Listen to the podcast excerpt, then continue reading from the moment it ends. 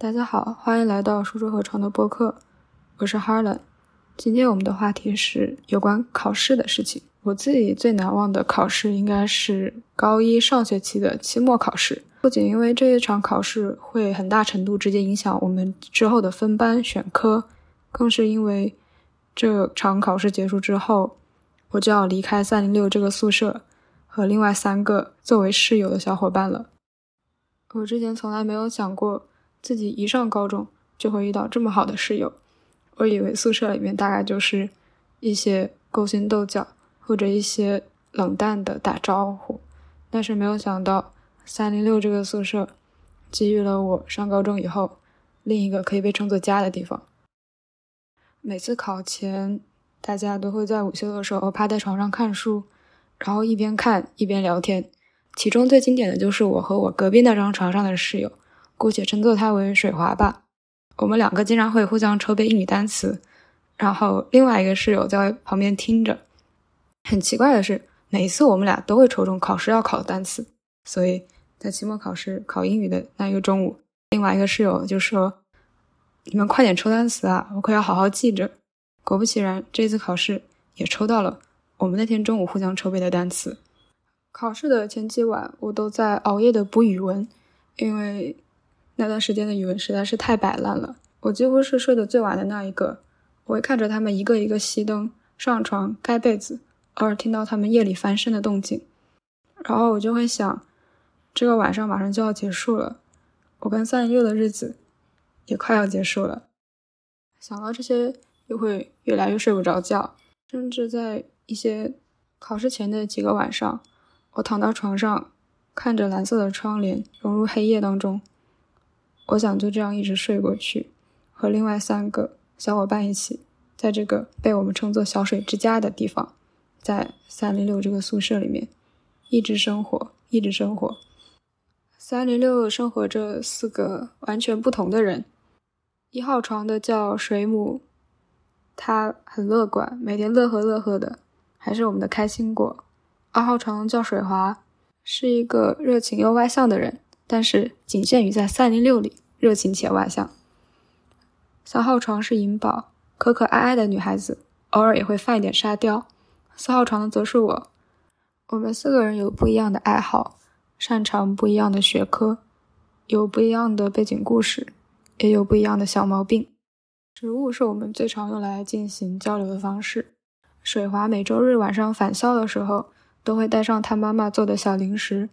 水母则有一大袋子的棒棒糖，银宝的零食塞满了半个柜子，而我每次都会带上益力多或者柠檬茶，一起在操场上面边喝边散步边看篮球赛。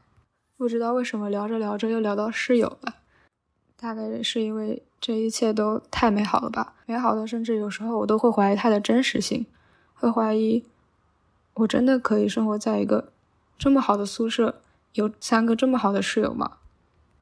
期末考试前一两周的时候，我会拉着他们疯狂的陪我一起去操场上面玩飞盘，或者踢球，或者散散步，或者下课的时候找尽办法找他们聊天，因为我很害怕这一切结束了。虽然我知道这一切最终会不可避免的结束，因为我们四个人是不同的选科，成绩也不太一样。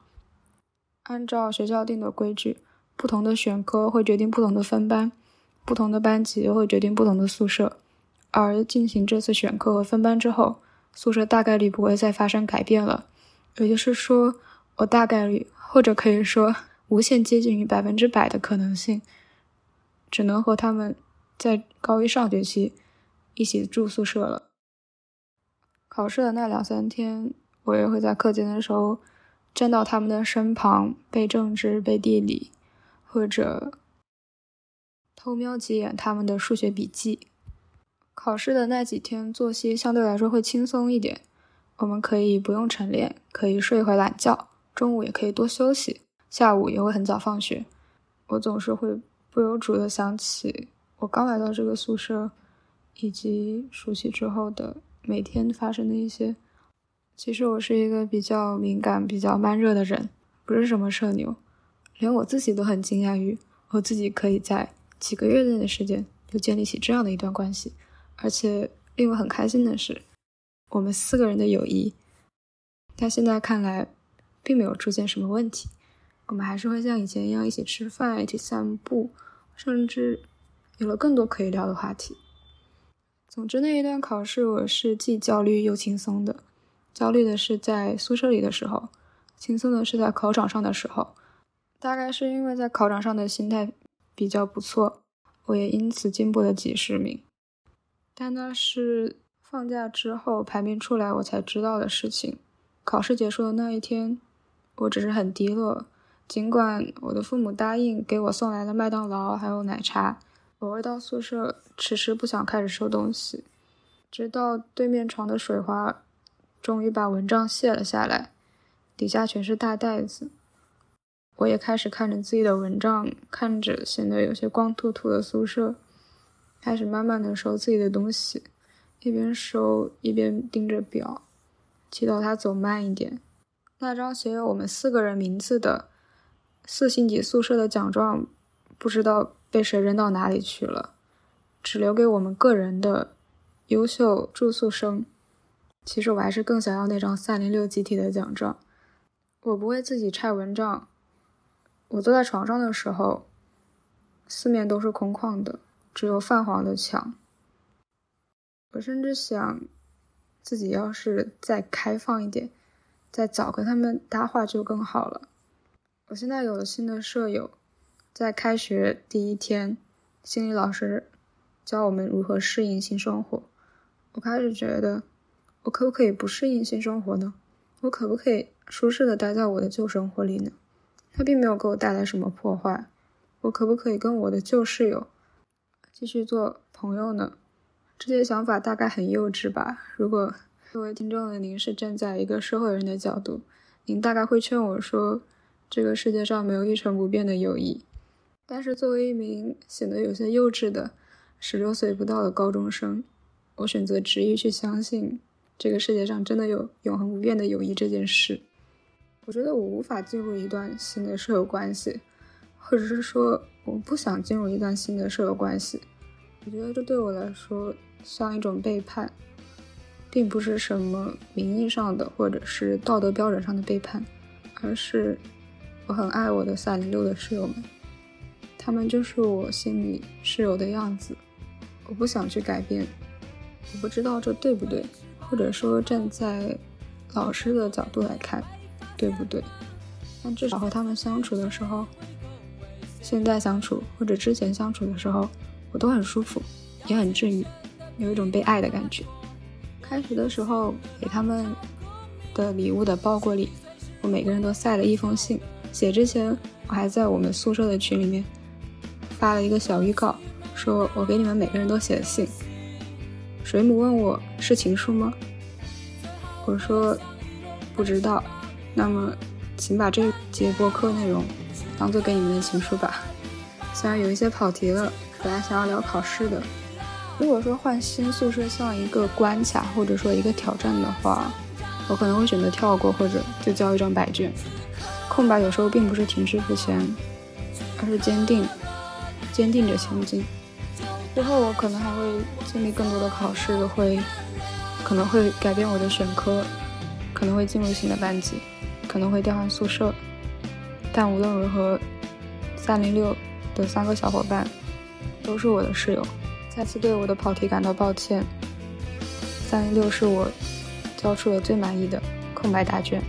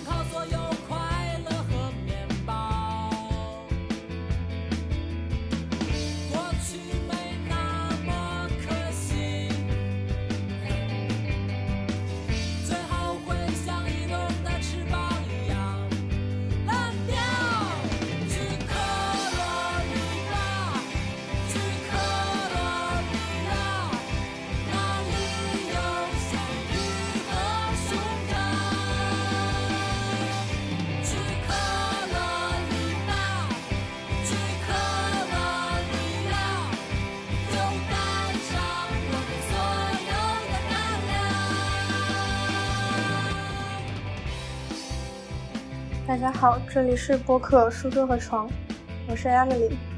上一期我们聊了关于中考布置分流的事情，聊完之后我就有回忆一些关于中考的事情。我想起来刚中考完的时候，我有很多事情想干，但是实际上什么都没有干，非常悠闲过了一整个中考假。